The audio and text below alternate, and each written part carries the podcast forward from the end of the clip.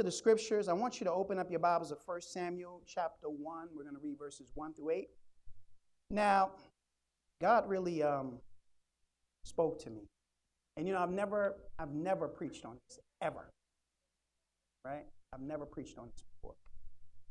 And um, but God put on my heart to do it.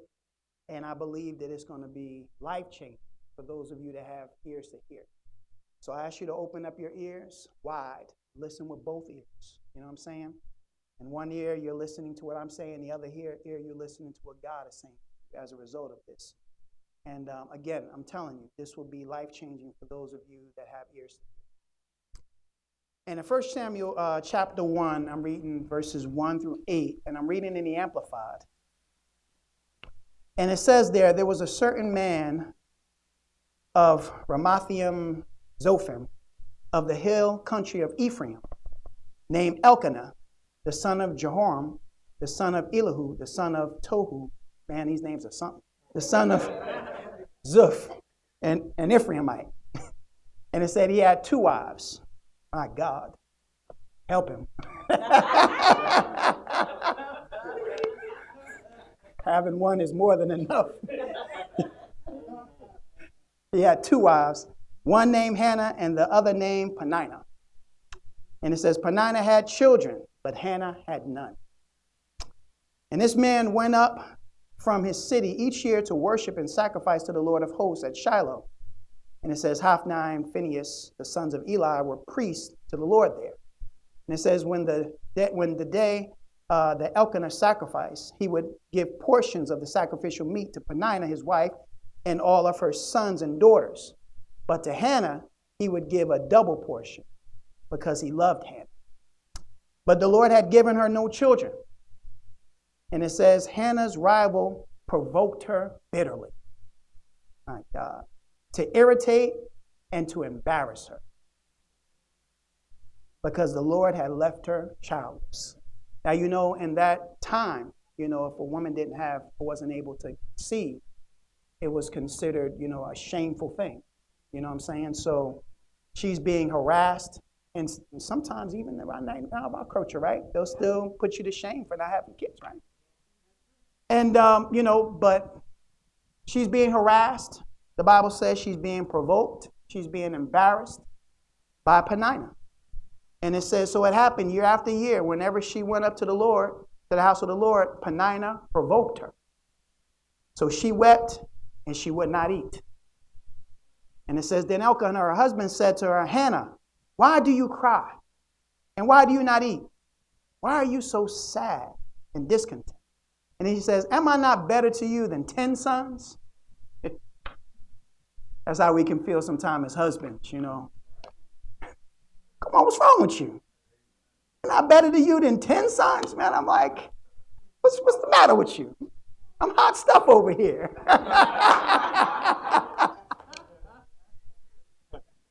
All you need is my love. What's wrong with you? but sometimes that's not enough, right? So she's, you know, she's really, obviously, she's going through, you know, something. She's having no children, and Peninnah, and, and, and it's bad enough she's not having kids. But now, this other woman now is provoking her. And she is embarrassing her. Right? Not just provoking, but embarrassing. You know? And she has to deal with this. Every time that she sees Peninnah with her children, she has to think about the fact that she doesn't have any children. And then and then Peninnah rubs it in her face. And so I entitled this message, The Fuel That Gets You to Your Next Level of Blessing. Right? So like I said, I'm going to take my time. I never preached this before, ever. But I put here, your success or your failure in life will be determined by how you handle provocation jealousy, and envy. Provocation is an action or speech that makes someone angry, especially deliberately. Right? So Peninnah is deliberately provoking her. She's deliberately embarrassing her, probably because she had the love of, of, you know, they both married to the same man. And she has his love, but, you know, Peninnah doesn't have it in the same way. She says, that's all right, I got kids. How about you? So now she's provoking her, you know. And I put here, with that being said, have you ever been provoked by someone? Right? Have you ever been, have you ever even been, and you got to raise your hands, but have you looked at what someone else had, you know, and kind of been a little jealous, a little envious of what they had and what you don't? You know, see, it's how you handle stuff like that that determines where you're going to go in life. I put, has someone ever told you that, you know, you can't do this or you can't do that, right? Or has someone ever told you that you're not smart enough? And I put, if so, you know, how'd that make you feel? See, I think about, you know, I, I want you to think. See, again, I'm not going to be, I'm not going to be swinging from the chandeliers. You know what I'm saying? I'm not going to run around this place, try to get you happy. I want to get you to really consider some things today. And I want to teach you, all right? And I put here, you know, did it stop you or did it fuel you? See, because that's important, right? Because sometimes when, when provocation hits, when people, um, you know, make you feel some kind of way, it can stop you, right? It can stop you from moving forward in life, or it can fuel you. It really depends, right? But but what you allow it to do to you will determine how far you go in life, or if you're not going to go anywhere. And I put here, see, I don't know about you, but when someone tells me I can't, I have to figure out a way to get it done. You know what I'm saying? Also, when someone is doing better than me, it also fuels me to do better. Right? See, because you can use, see, because people sometimes get jealous or envious and they just want what somebody has. Or you can just say, you know what? I'm God's child. You know what I'm saying? God is no respecter of persons. And if he did it for that person, he'll do it for me too. so God ain't no respecter of person. You know, I got, I have a, a message that I'm going to preach. And I, I'm, I'm, God gave it to me this morning. And I was gonna, I was, I was almost thinking about preaching it today. But I said I'm not gonna do that because I don't want to shortchange it. Because I'm really gonna flesh this out. But this is what God said to me. He said, You don't, you don't earn blessings from God. You can't. Right? You don't earn anything with God. In other words, you can't work and then earn something from God. You know what I'm saying? You can't, right? You're not, you're not good enough. I'm not good enough. Nobody deserves anything. Everything that we get is as a result of what Jesus did. But he said to me, This is what happens. He says, You are, listen to this, you are prepared for his blessings. You don't earn his blessings, you're prepared for it. If you allow yourself to be prepared for it. You are prepared and you are processed for it. You know what I'm saying? So you, you don't earn it. Well, you know, I was so good, so God bless me because I'm so good. God don't owe you nothing for being good. You know what I'm saying? All of our righteousness comes from comes from from Him. It don't come from what we do. And that's why when people talk about, well, you know, I'm just, I don't, I'm not worthy. I don't deserve. You're right. You're not worthy. You don't deserve it. You're absolutely right. Jesus is worthy. Only him. And and he has, it's just like he said to me like this. He said, it's like a child, right? Now, Chaz and Soy got a beautiful daughter, right? Now, would you would you take a thousand dollars and just put it into our hand?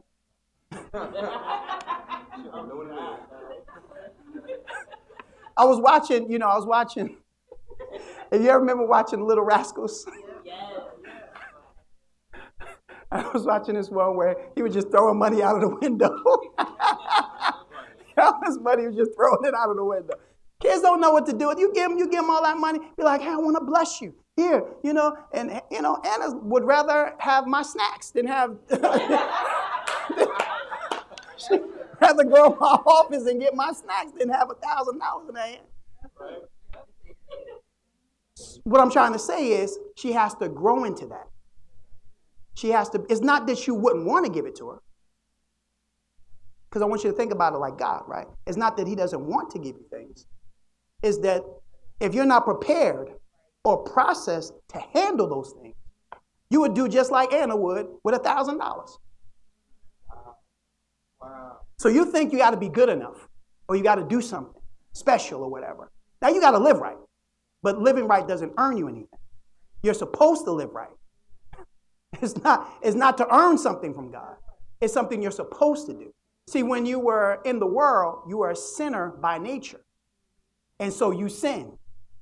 But now that we come over to Christ, the Bible says we are now the righteousness of God in Christ. So because we are, He's made us righteous. We are not righteous because of something we did. He made us righteous. And because we are righteous now, we live or supposed to live a righteous life. It's not to earn anything. So now you're a son or a daughter. So you have an inheritance. But you're not going to give an inheritance to somebody that can't handle. That's why they, that's why an inheritance is, right? There's a certain age limit that they got to hit before they get the inheritance. You just can't give a, a child a million dollars. You put it in you put it in trust for them so that somebody that's mature can handle that until the child gets old enough to handle it. So that's what happens to us with God, right? He processes us and He prepares us. Now, if you don't want to be processed or prepared, you'll never get it. In other words, if you decide, I'm going to stay a child forever, I don't want to grow up. I'm a Toys R Us kid. and you decide, I ain't growing up.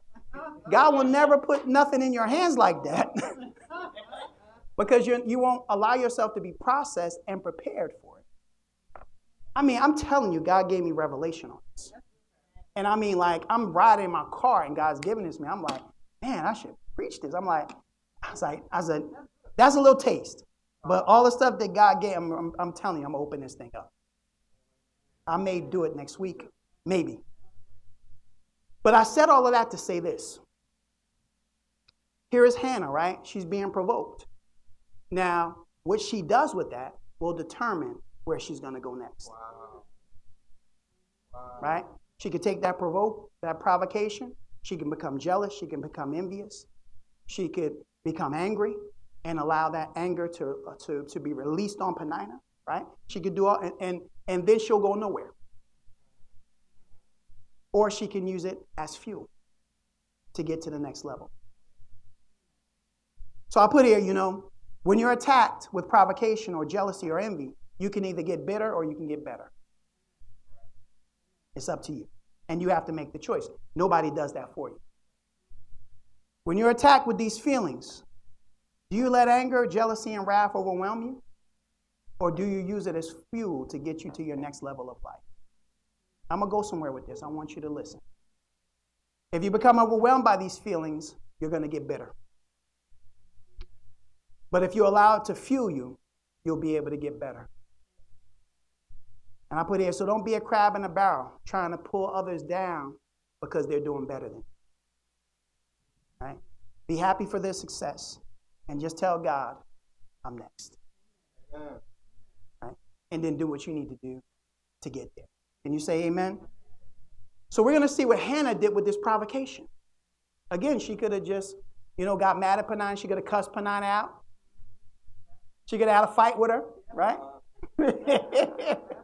right? She could have did all those things. You know, I mean, she's, I mean, Peninnah's embarrassing her, not just provoking her. She's embarrassing her, right?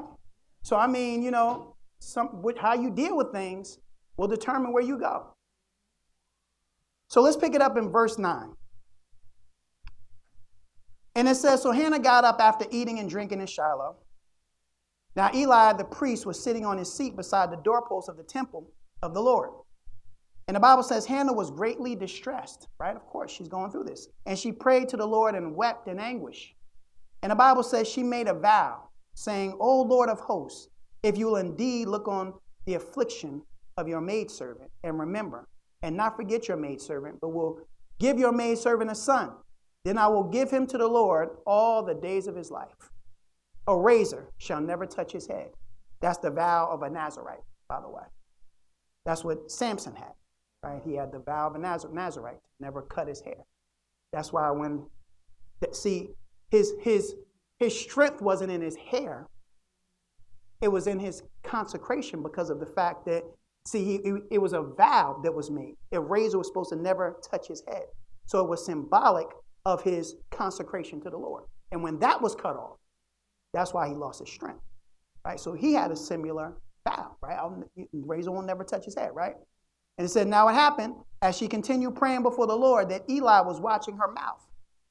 And Hannah was speaking in her heart or in her mind, only her lips were moving, and her voice was not heard.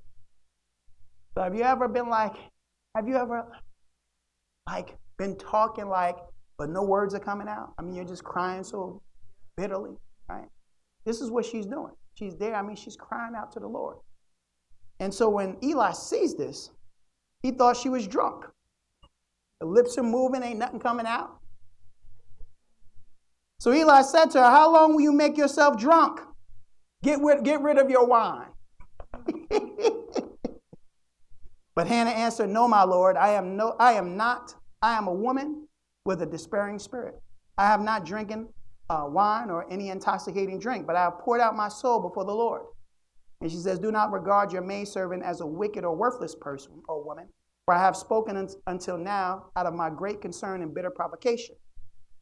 Then Eli answered and said, Go in peace, and may the God of Israel grant your petition that you have asked of him. Bible says, Hannah said, Let your maidservant find grace and favor in your sight. So the woman went on her way and ate, and her face was no longer sad. See, again, most people would have allowed Peninnah's provocation to cause them to lash out at her. Most people would have tried to fight her, cuss her out, right? Some people would have allowed it to make them depressed. Some would have been envious and jealous of her. But Hannah used Peninnah's provocations to fuel her to pray. Right? Who's the one that can do anything about the situation? Right? The only person that can change her situation and give her a child is God. So instead of being jealous and envious of Peninnah's success, she allowed Peninnah's success to fuel her to pray for her own success. See, stop, stop allowing what you see other people have cause you to be depressed or cause you to feel worthless or like you're nothing or nobody or whatever, you know. Use it as fuel to get you to your next level of success. Go to God. At the end of the day, He's the only one that can make changes major changes like that in your life. She uses it to fuel her to pray for her own success. And I put here, there's plenty for everyone. You don't need to try to take someone else's success. God will give you your own. So stop being jealous and, jealous and envious over what someone else has had. You know, if God, if you get into God's presence, He'll give you your own.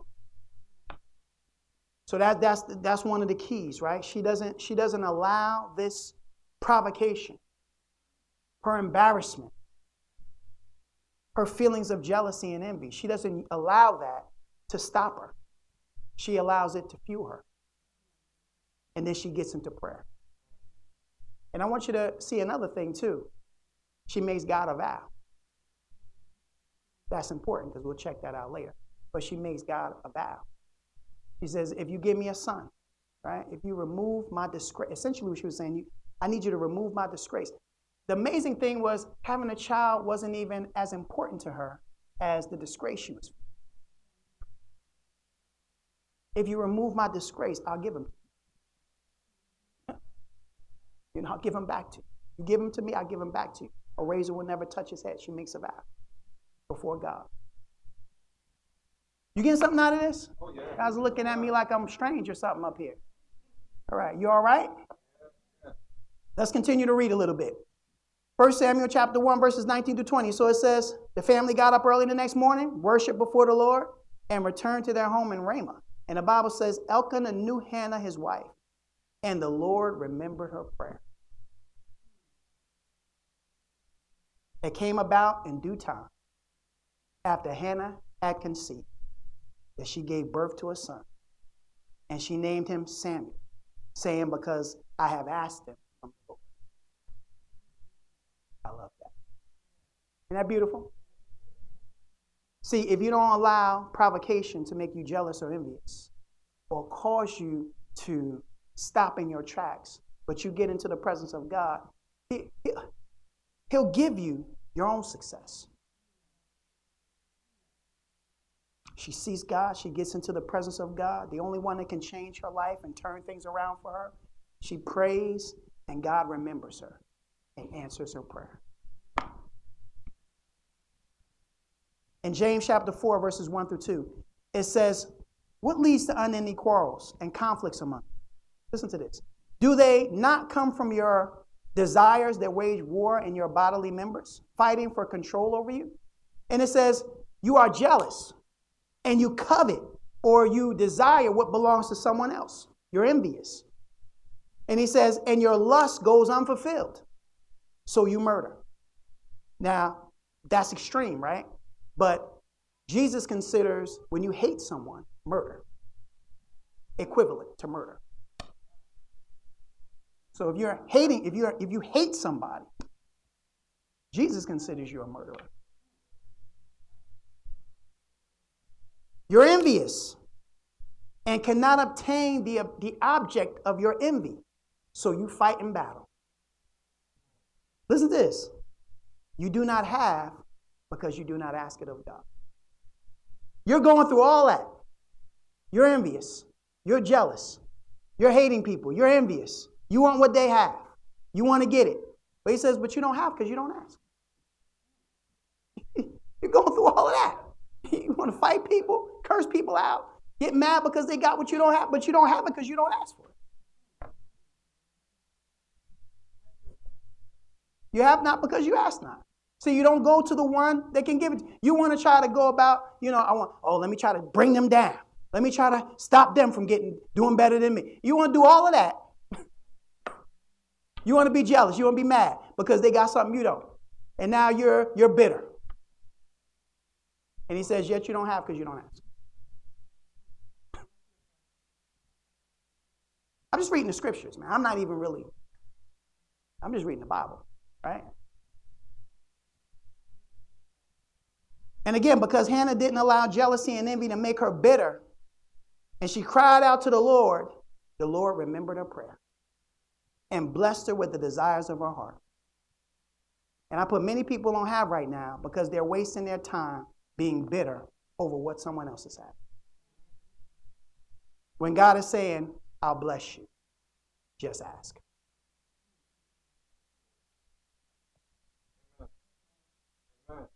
I love it. Hannah named her child Samuel, which means because I've asked him from the Lord. I asked him from the Lord, and he gave it. See, I, I took time to get into the presence of God and asked it from him, and he gave it. And I put, God will give you a Samuel as well if you'll seek him in prayer for it. Now remember, I'll take you back to this. It says, it came about in due time that she gave birth to a son. See, I want you to understand that just because you ask God for something today, don't mean you'll have it tomorrow. See, I don't want this to be an unrealistic thing, right? Well, I asked him of God two days ago. He didn't give it to me. You know what I'm saying? Like, in due time, God gave it to her. He remembered. He gave it to her. So it may take you. So you got to believe God. You got to have faith. It may take a little time for you to get it, but He'll give you yours. All right, if you're getting something, say, Pastor, I'm getting it. Pastor, I'm getting it. All right, now. I love it. Let's skip down to verse 26, 1 Samuel 1 26. This is beautiful.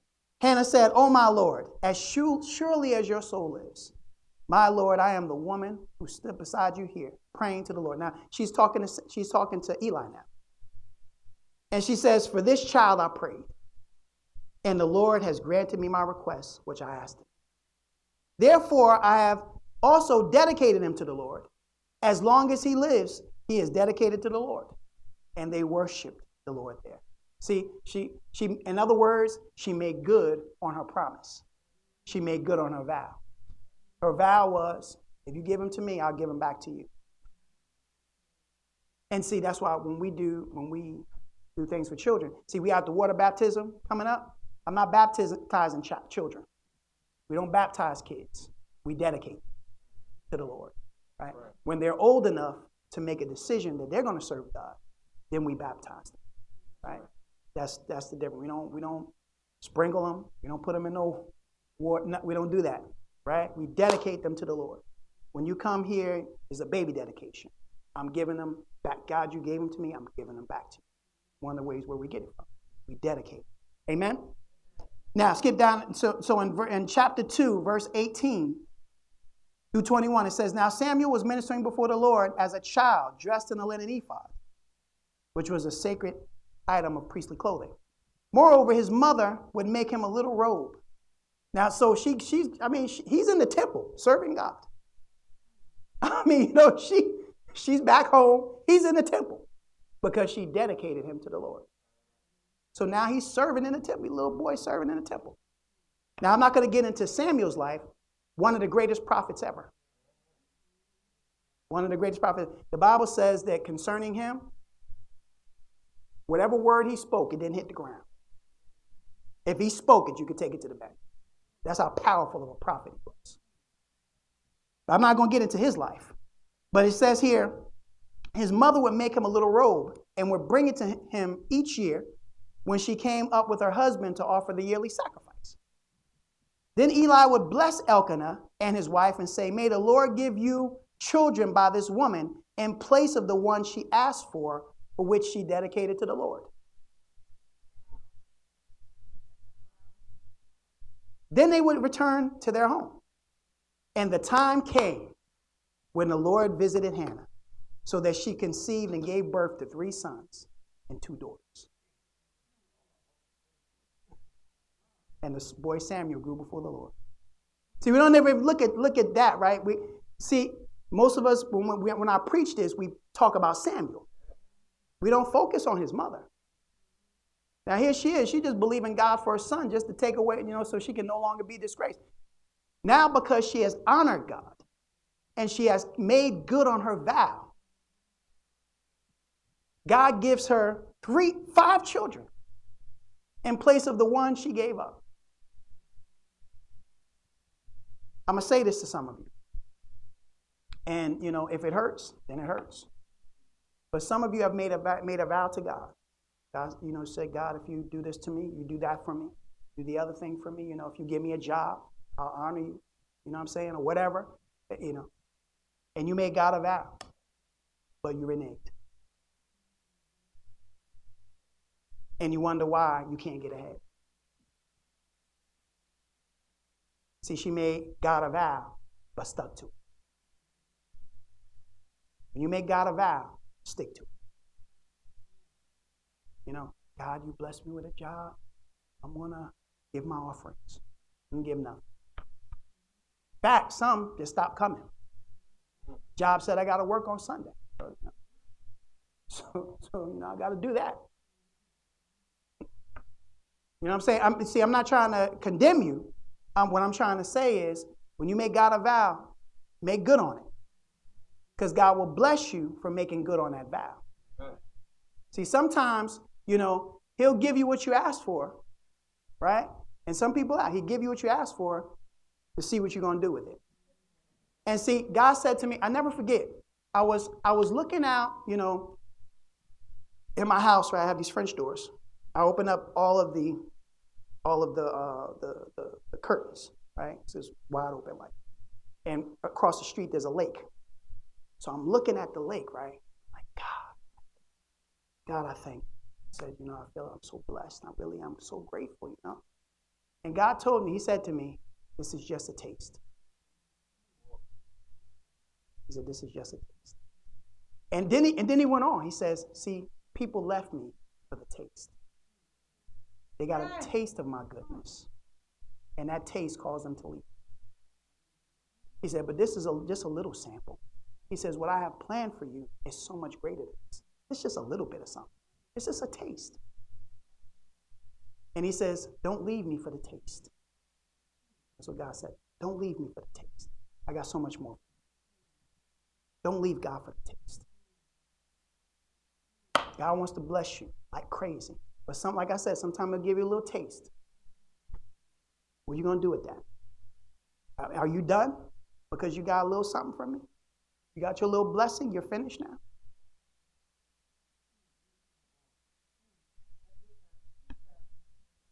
telling you now, you know. So she makes good, you know. There's something about making a vow before God. As as um as Jacob is leaving his home. Right? He just he deceived his brother, and now his brother talking about killing him. So his mother says, "Go to your, go to my brother's house and stay there until you know his his wrath cools off, and then we'll send for." He never seen his mother again, by the way. That was it. That was the last time he saw his mother.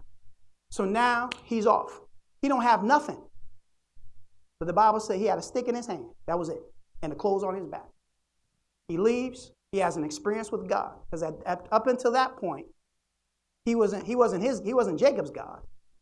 He was Isaac. He's my father's God. See, every child has to have an experience where your mother or your father's God becomes your God. And that's why we don't baptize children, right? They got to make a decision to get into this thing. So here's Jacob. He has an experience with God. I mean, he meets God for the first time.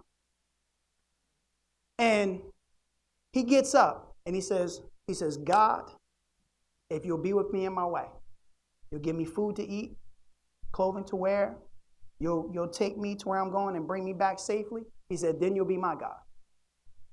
And he says, and from everything you'll give me, I'll give 10%.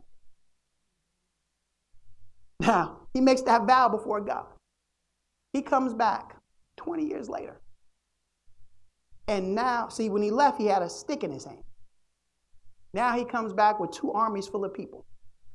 He has silver, he has gold, he has men servants, he has maid servants, he has cattle, he has, I mean, he's loaded down with blessings as he's returning. God made good on the promise. And then, of course, he had to make good on his vow, honoring God. So it's something about making a vow before the Lord.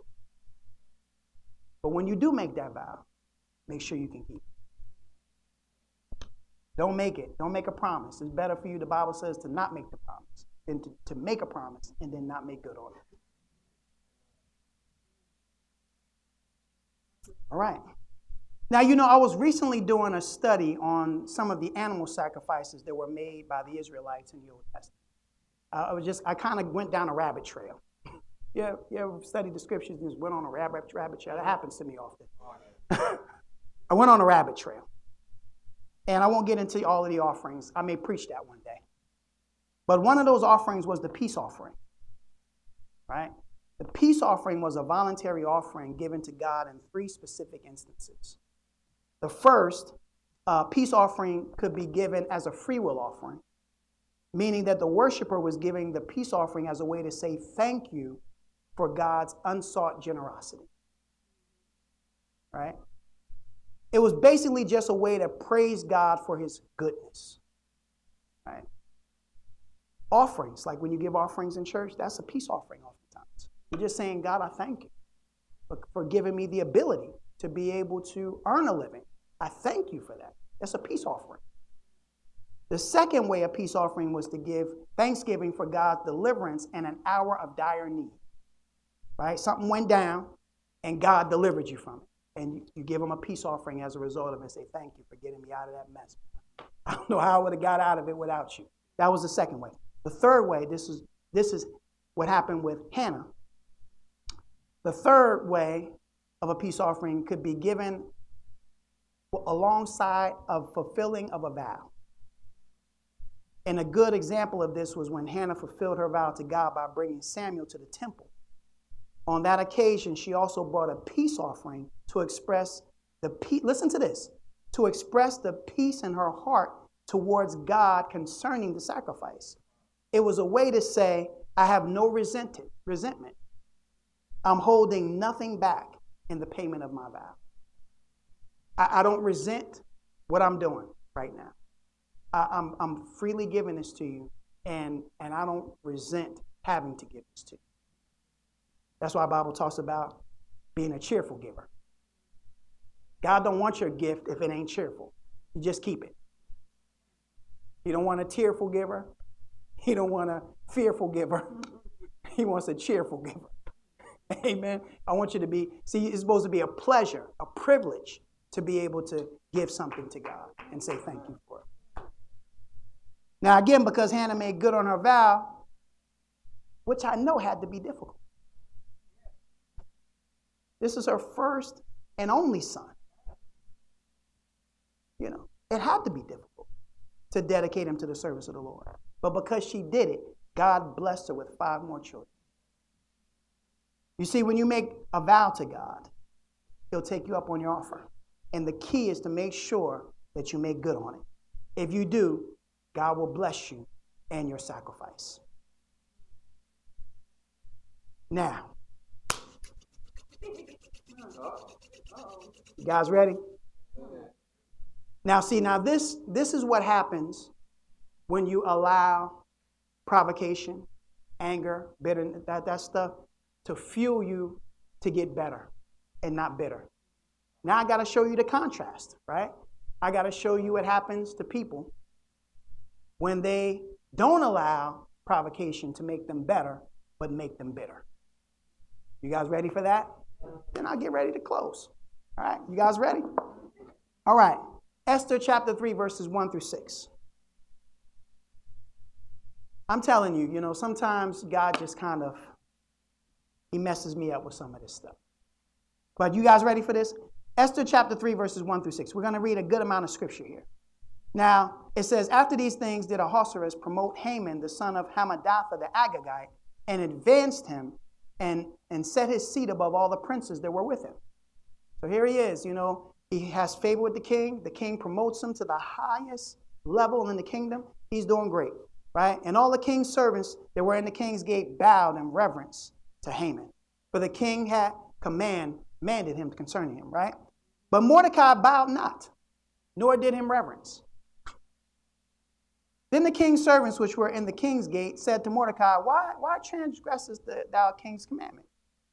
And it says, Now it came to pass when they spoke daily to him, and he hearkened not unto them, that they told Haman to see whether Mordecai's matters would stand. For he had told them that he was a Jew. In other words, I don't paint, I don't worship nobody but God. I'm not falling down on my knees before nobody. and it says, And when Haman saw that Mordecai bowed not, nor did him reverence, then was Haman full of wrath. See, you can be provoked to wrath. See, that's the next level of anger when you let it sit. And he, and, and he thought scorn to lay hands on Mordecai alone. He said, I don't want to just take Mordecai out. See, he went full mafia on him. Right. I don't want, I don't want, I'm not just going to kill him. Family, everybody got to die, right? So he says, For they had showed him the people of Mordecai, wherefore Haman sought to destroy all the Jews. There were throughout the whole kingdom of Ahasuerus, even the people of Mordecai. I'm See, I'm not, he didn't want to just kill Mordecai. That wasn't enough. I mean, this guy's so full of wrath that this guy won't bow before him. He's disrespecting me, he's dishonoring. Right? So he uses this provocation to drive him to murder. But not just the murder of one person, an entire nation of people. See, I mean, you know, this, this, this, you know, if you don't use if, if you don't use provocation right, I mean it can put so much anger on you. To where it turns to wrath and you want to destroy people. In verse 8 it says, Then Haman said to King Ahasuerus, There is a certain people scattered abroad and dispersed among the peoples in all the provinces of your kingdom. Their laws are different from those of all the other people. and they do not observe the king's laws. Therefore, it is not in the king's best interest to tolerate them and to let them stay here. If it pleases the king, let it be decreed that they be destroyed. Listen to this. And I will pay 10,000 talents of silver into the hands of those who carry out the king's business to put into the king's trade. I mean, he's willing to pay to have these people destroyed. He's talking about, I'm talking about full of wrath. Then the king removed his signet ring from his hand, that is the special ring which was used to seal his letters, and gave it to Haman, the son of Hammedatha the Agagite, the enemy of the Jews. Here's the first time it's labeled the enemy of the Jews. And the king said to Haman, The silver is given to you, and the people also to do with them as you please. Now he's ready to kill an entire nation of people, and he has the authority to do so. In Ephesians chapter 4, verses 26 to 27, it says, Be angry, but sin not. Do not let your anger cause you shame, nor allow it to last until the sun goes down. And do not give the devil an opportunity to lead you into sin by holding a grudge or nurturing anger. See, you can nurture anger. The Bible says anger rests in the bosoms of fools. You can nurture anger. Or harboring resentment or cultivating bitterness. Amazing. Some people, it doesn't matter how good they got it. If they don't, if the devil can use one little thing, like this man not bowing before him, he got the whole kingdom bowing before him. It's one guy. But I mean, he got to take this guy, but not just the guy. All of his people, he got to be, he got to be taken out. I mean, this is really worse than the mafia, man, because the mafia would just kill your family. you know, but I mean, he wants to kill the nation of people. I mean, this guy ready to take everybody out. Amazing. But you think about it, you know, some people can have everything going for him. This guy has everything going for him. But he doesn't have the one thing he wants, which is Mordecai on his knees. And because he can't get that, he's ready to kill everybody. Now, I'm going to move fast through this because I don't have the time. But I want to show you what happens when you have this stuff happening in your life, when you allow bitterness and envy and jealousy to consume you. I'll show you one more thing and then we'll jump into that. Esther 5, verses 9 through 14. Now, he gets blessed again by the king, right? And it says, Haman went away that day joyful and in good spirits. Everything's going my way. Thank you. I'm doing great. But when he saw Mordecai at the king's gate, refusing to stand up or show fear before him, he was filled with rage towards Mordecai. I mean, having a, everything's going great. He, he sees Mordecai sitting there, man, he ain't paying him no respect. He gets so angry. And it says, Nevertheless, Haman controlled himself and went home. There he, he sent for his friends and his wife, Zeresh. Now he wants to talk about it. Let me go get all my friends together. I got to tell you about what's going on with me. It says, Then Haman recounted to them the glory of his riches, the large number of his sons, and every instance in which the king had magnified him, and how he had promoted him over the officials and servants of the king. I mean, everything is going for him. Haman also said, Even Queen Esther, let no one but me come to with the king to the banquet she prepared. And tomorrow also I am invited by her together with the king. Man, I mean, just me, the king, and the queen. I mean, how much better can you get it?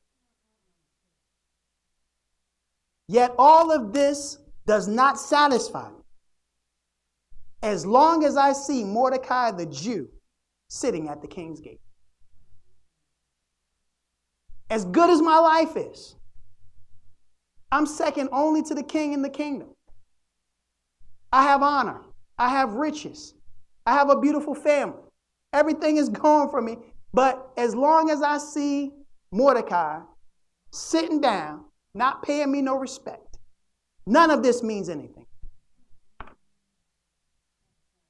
See, that's how the devil can magnify a little thing in your life. And that's why I'm very careful, you know, as little things start happening and, and I'm discouraged by them, I'll be like, come on. God has blessed you so much, man. What you worrying about that thing for? It is what it is. Because the devil can just magnify a little thing in your life and make it huge, you know? He says, All of this does not satisfy me. I don't care how good I got it, I'm not satisfied because this Mordecai, this Jew, is sitting in the gate. Then his wife Zeresh and all his friends said to him, Have gallows 50 cubits high made, and in the morning ask the king to have Mordecai hanged on it. Then go joyfully to the banquet with the king. And the advice pleased Haman. So he had gallows made. I'm going somewhere with this.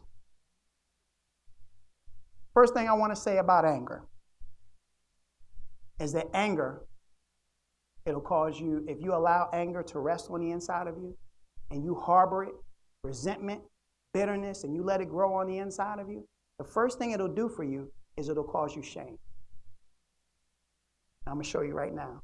Esther chapter 6, verses 6 to 12. First thing anger will do is cause you shame. So now I'll set this tone for you. The king is having a the king is can't sleep, right?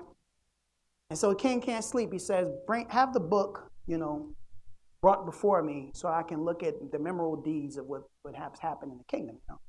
So they they they nothing but God. They turn the book and it falls on where Mordecai had told uh, Esther about someone's plan to assassinate. And so in verse 6, so uh, it says, before that, so he says, What happened to the, did we do anything for this guy? They say no. So now he says, Who's out in the court? In verse 6, it says, So Haman came in, and the king said to him, What is to be done for the man whom the king desires to honor? And now Haman thought to himself, Whom would the king desire to honor more than me?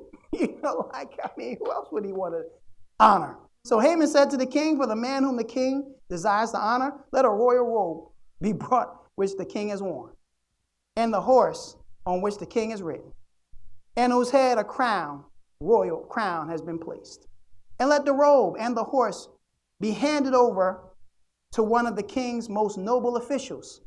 Let him dress the man whom the king delights to honor, and lead him on horseback through the open square of the city, and proclaim before him, This is what shall be done for the man whom the king desires to honor. Right? He's thinking about he gonna have all this done for him. Then the king said to Haman, Quickly, take the royal robe and the horse, as you have said, and do it for Mordecai the Jew, who is sitting at the king's gate. Leave out nothing of all that you have said. So Haman took the royal robe and the horse and dressed Mordecai and led him on horseback through the open square of the city, proclaiming before him, This is what shall be done for the man whom the king desires to honor. then Mordecai returned to the king's gate, but Haman hurried home to his house, mourning and with his head covered in sorrow. See, you you you you keep letting anger and resent, you'll you'll be embarrassed. You'll be put to shame. The second thing is even worse, and then I'll close. Now, after he goes home, he tells all his family everything that happened. He's in shame now. He's feeling horrible. Now he has to go to the banquet with Queen Esther. Now, mind you, Queen Esther is ready to reveal who the person is that's been causing the Jews all this trouble. Esther 7, verses 5 through 10, it says, Then King Ahasuerus answered and said unto Queen Esther, who is he and where is he that presumes in his heart to do so? And Esther said, The adversary and enemy is this wicked Haman. He's sitting at the table eating. He's having a good time, you know, he's, you know, thinking everything's okay. It's him. Then Haman was afraid before the king and the queen. And the king, arising from the banquet of wine in his wrath, went into the palace garden. And Haman stood up to make a request for his life to Esther the queen, for he saw that there was evil determined against him by the king. Then the king returned out of the palace garden into the place of the banquet of wine, and Haman was fallen upon the bed where Esther was. I mean, this guy's pleading, man. I mean, he's falling out. It says, then, then said the king, Will he force or try to rape the queen also before me in my own house? Listen to this. As the word went out of the king's mouth, they covered Haman's face. And Harbona, one of the chamberlains, said before the king, Behold, also the gallows 50 feet high, which Haman made for Mordecai, who had spoken good for the king, standeth in the house of Haman. Then the king said, Hang him thereon. So they hanged Haman on the gallows that he prepared for Mordecai. Then was his wrath pacified. My God. So not only did his anger and wrath cause him shame, ultimately, the trap that he see the trap that you set for somebody else, you'll fall into it. The gallows you erect to hang someone else on, you'll hang on. See, that's why you should never wish for somebody's demise. You know, the Bible even talks about when God is dealing with somebody. It says, don't, don't get happy and gloat over it. He said, because he'll, he'll, turn his, he'll turn his attention from him to you. When God's dealing with people, man, I just be like, God help them. I don't want to be, you know, I want to be celebrating over someone else's demise when God is dealing with somebody. Because God will shift his focus. You know what I'm saying? So you got to be, you know, so you can't allow, see, he allowed his anger his provocation to fuel his anger. And in his wrath, he sought to kill this man, take him out, to stop him from being able to, you know, sit in the king's, but not just him, his people. But that's what wrath and anger and bitterness can do to you. You want to take people out. You know what I'm saying? So you got, so we see the two differences. Hannah allowed it to fuel her to pray, to get into the presence of God and to ask God for what she needed, as opposed to allow it to make her become bitter and ready to take Hannah out. I mean, take Peninnah out. and, and maybe her children because she don't have. And that's why I said to you, you know, whatever you decide to do when you're provoked will determine what will happen to you next if you allow it to fuel you to get into God's presence and to pray and to ask God for the thing that you're believing Him for, you'll wind up getting what you're believing for. And you don't have to try to take the body out. If God blesses somebody, He'll do the same for you. He's no respecter of persons. He loves you just as much as He loves them. You just got to get yourself in alignment. That's all. Allow God to process you and prepare you for what it is that He wants you to have. And don't allow, see, it says, don't give the devil a place. Haman gave, through his anger, gave the devil a place. He allowed the devil to enter into his life through the anger and the wrath that he had for this man. And of course, it's the devil that incited him to want to not just kill Mordecai, but kill a whole nation of Israel. Of course, that's always been the devil's plan to take the people of God out. But he opened the door to the devil through his anger and through his wrath. And so don't see use use provocation to fuel you to do better, not to want to take people out, not to make you bitter. But I want to share that with you today, and I pray that you I really pray that you got something out of this because you know, I like being around people that are doing better than me because they fuel me. You know what I'm saying? They fuel me to be more, to, to pursue. See, when I'm around people that I'm doing better than all the time, you know, there's nothing, you know, I want to bring others up, but then I still need to go up, right? So I need to be around people that are doing better than me so that I can, man, you know, I want my work is not done. You know what I'm saying? There's more to do. You know what I'm saying? I don't, I don't, you know, if all you hang around is people you're doing better than, you'll be like, I'm okay. Everything's good. I'm doing better than everybody else, so I'm good. But when you're around people that are doing better than you, hopefully, instead of inciting you, instead of making you angry, instead of making you bitter that they are doing better than you, you use it for fuel and say, you know what? There's something I want to, I'm ready to go to the next level. Okay, God, help me get to the next, it's time to get to the next level now. It's time for more. It's time to go to, it's time to get to that next level. There's more there. There's more that you want from me. And if you use it for that, you'll continue to go further in life. Can you say amen? We're going to close right here. I want you to lift your hands to the Lord as we get ready to close. Hallelujah. Father, in the name of Jesus, God, we just want to say thank you today for your word. Father, thank you for speaking to each and every one of us. I really, I really pray that you granted me the grace to communicate this word in the way that you gave it to me. And I pray, Father, in Jesus' name, that your people receive this word today as a word in season. And I'm praying, Father, in Jesus' name, that they will, if they're ever provoked in life, if they are ever jealous or envious of someone because of their success, I pray that it will not cause them to be bitter, but they will use it as fuel to make them better. I'm praying that they will not become so angry that they are ready to take somebody down, or they stop moving forward with life because of the fact that they're just jealous and envious of someone else's success. God, you want all of your sons and daughters to be successful. You are no respect of persons. If you did it for someone else, you will do it for each and every one of us. Nobody got a corner on God.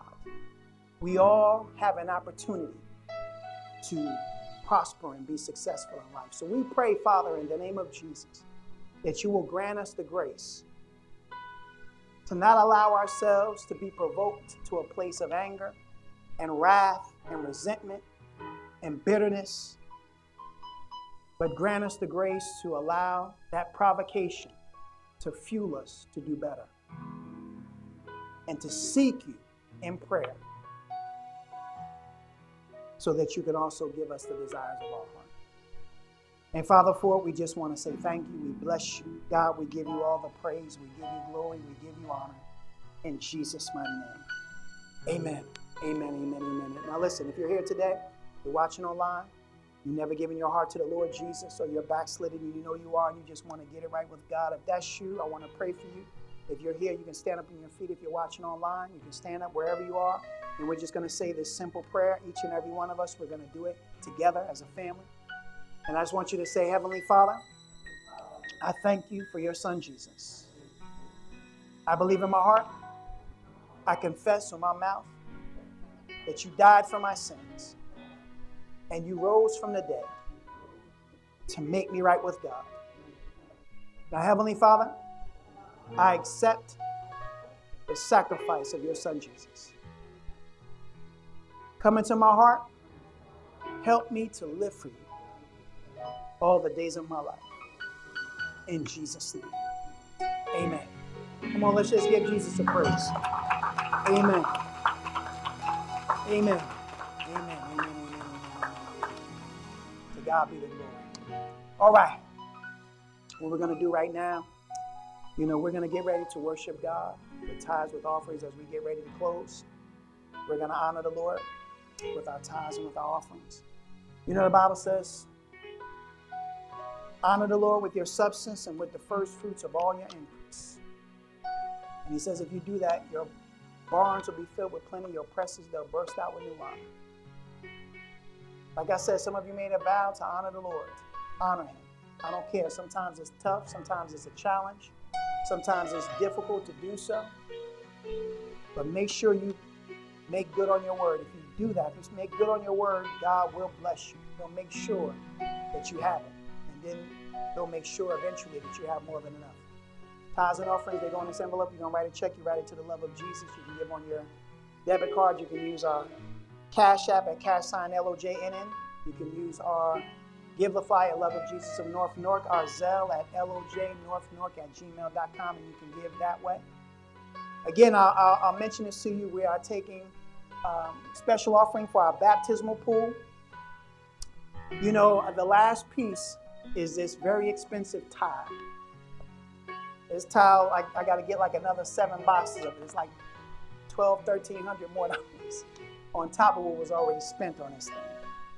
But we don't believe God because I want it to be beautiful. And it is really coming really nice. So if you can give a special offering towards our baptismal pool, I really appreciate it. Um, I believe that God will appreciate it and bless you for it. Um, but we have pretty much everything that we, we needed to get. Other than that, we got the heater for the water. It's going to be a perfect temperature. We got the LED lights for the pool, and we got the jacuzzi. I'll show you all of the stuff if you want to. I got it in my office if you want to see it. But it's going to be awesome. I'm telling you. It'll, it, the water's going to be stirred up. It's going to be like the pool of Bethesda. and then we just got a couple more things to do, do for, with it, and then it's going to be great. Um, also, like I mentioned to you, Food Pantry is this upcoming Saturday. Um, we're ready. We're fully digital now. We're ready to rock. And this Thursday, you know, we have our School of Ministry. You know, we've been having Reverend Fred uh, Rodriguez with us from the Love of Jesus in Orange. He's been awesome. He's been doing really, really great. And, um, you know, the first one he taught on was um, he taught on the servant leader. And then this past Thursday, he taught on the principles of promotion. It was fantastic. So you should definitely come out on Thursday nights. Um, you know, we give out um, index cards so you can write your questions on them. You can ask them if you like, or you can hand them in and then we can ask them for you if you're not comfortable with doing that. But I'm asking everybody, I'm gonna mention this now. I want when you come here, I want every single person here to have a question ready to go.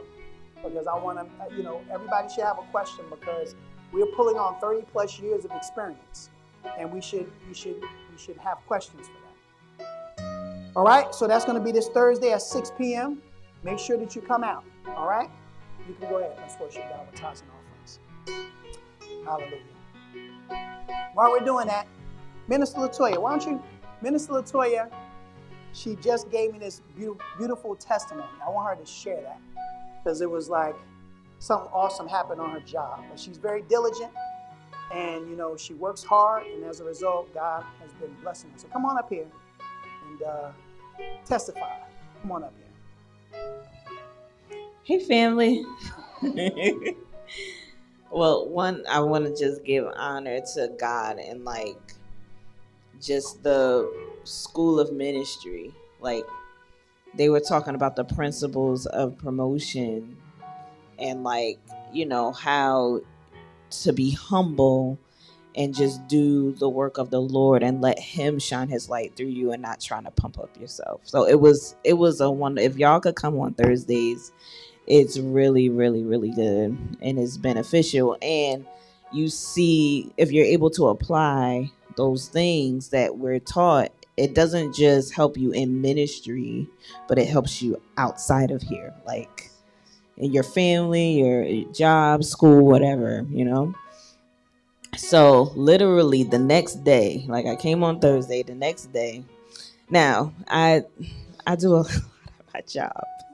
It's a lot like but whatever they ask me to do i'm just like sure. Like because i'm all just about you know what we say find a need and meet it find a hurt and heal it find a problem and solve it. So i'm the type of person they know i'm the type of person that you know can you help us with this? I'll be like sure. Like i don't think you know i don't even think about it you know and sometimes it would get discouraging honestly because it's like i'm doing all this stuff you know no one hardly says thank you you know, I got the same pay rate, you know, and it's like, you know, I, but I'm, I do a lot, like training everything, you know, I've done, you know, and I've been there for almost over a year. So I'm in my cubicle, you know, I'm just doing my thing. And then one of the guys that trained me when I first got there came to my, he actually scared me a little bit because I didn't know he was back there. He was like, hey, Latoya. I was like, oh, oh, hi. hey. And then um, he was like, oh, sorry to scare you. I, I just want to let you know, congratulations. I'm like, congratulations. He's like, yeah, you know, I just saw your name in the newsletter. I said, my name in the newsletter. I'm like, what? He was like, yeah, you didn't see it. I was like, no, I've been sitting here. So he was like, yeah, yeah, um, they they put your name in a newsletter as one of the top three people. I was like, what? so I was like, wow wow, wow, wow. Like, and then I actually took a picture of it. If you guys want to see it, I will show it to you on my phone. but basically, um, I'm one of the three top performers in New Jersey. So I was just like, thank you, Jesus. But come here, apply, because literally, like this is what happens with pastor. This is what happened with Reverend Tanya. Like, so when they speak this over you, you receive it, but also apply it to your life, what you learn here, because it's gonna work, and you're gonna pretty soon all of us gonna be getting promoted, and then all of us gonna be getting, you know, raises and all that. You know what I'm saying? Because it happens to them. And if we're sons and daughters, it's, it's supposed to happen to us too. It's not just for them, it's for us. So position yourself and apply what you learn here. That's all I have to say.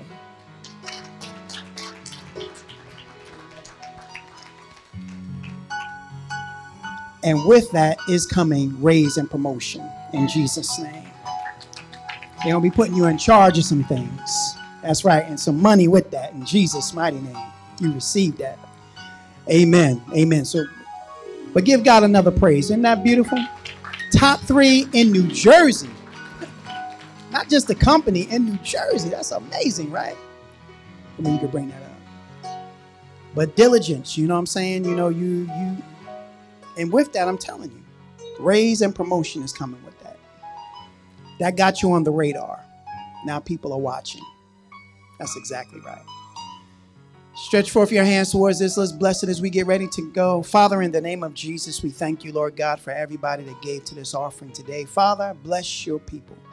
Open up for them the windows of heaven. Pour them out blessings that they don't have room enough to receive. Shower them with the blessings and with the favor of God. Give them more than enough where there is no lack. And Father, for it, we thank you. We bless you. We give you praise in Jesus' mighty and matchless name. Amen. Amen. Amen. Amen. Amen. Amen. Amen. All right. Everybody stand up on your feet. We're going to bless you as we get ready to leave. Hallelujah. Thank you for coming today. I thank all those that have watched online. I'm telling you, I believe this word today was a word in season for many people, and you should you should apply it for sure. This is gonna it will determine where you go in life. Hallelujah. Will the Lord bless you, keep you. The Lord cause his face to shine upon you and be gracious and merciful and kind to you. The Lord lift up his countenance upon you and grant you his holy peace. In Jesus' matchless name. Or anybody say, I'm blessed and I can't be cursed. In Jesus' mighty name. Amen. Amen. Hold up. We have Anna. She has her birthday is is almost here. It is on Valentine's Day. Meet them where they at. If you see someone that's hurt, hit them where they at. If you ever see a problem, home, solve it with this fact. If the Father put you through it, trust me, gon' have your back. If you see someone in need, meet them where they at. If you see someone that's hurt, hit them where they at. If you ever see a problem, home, solve it with this fact. If the Father put you through it, trust me, he gon' have your back.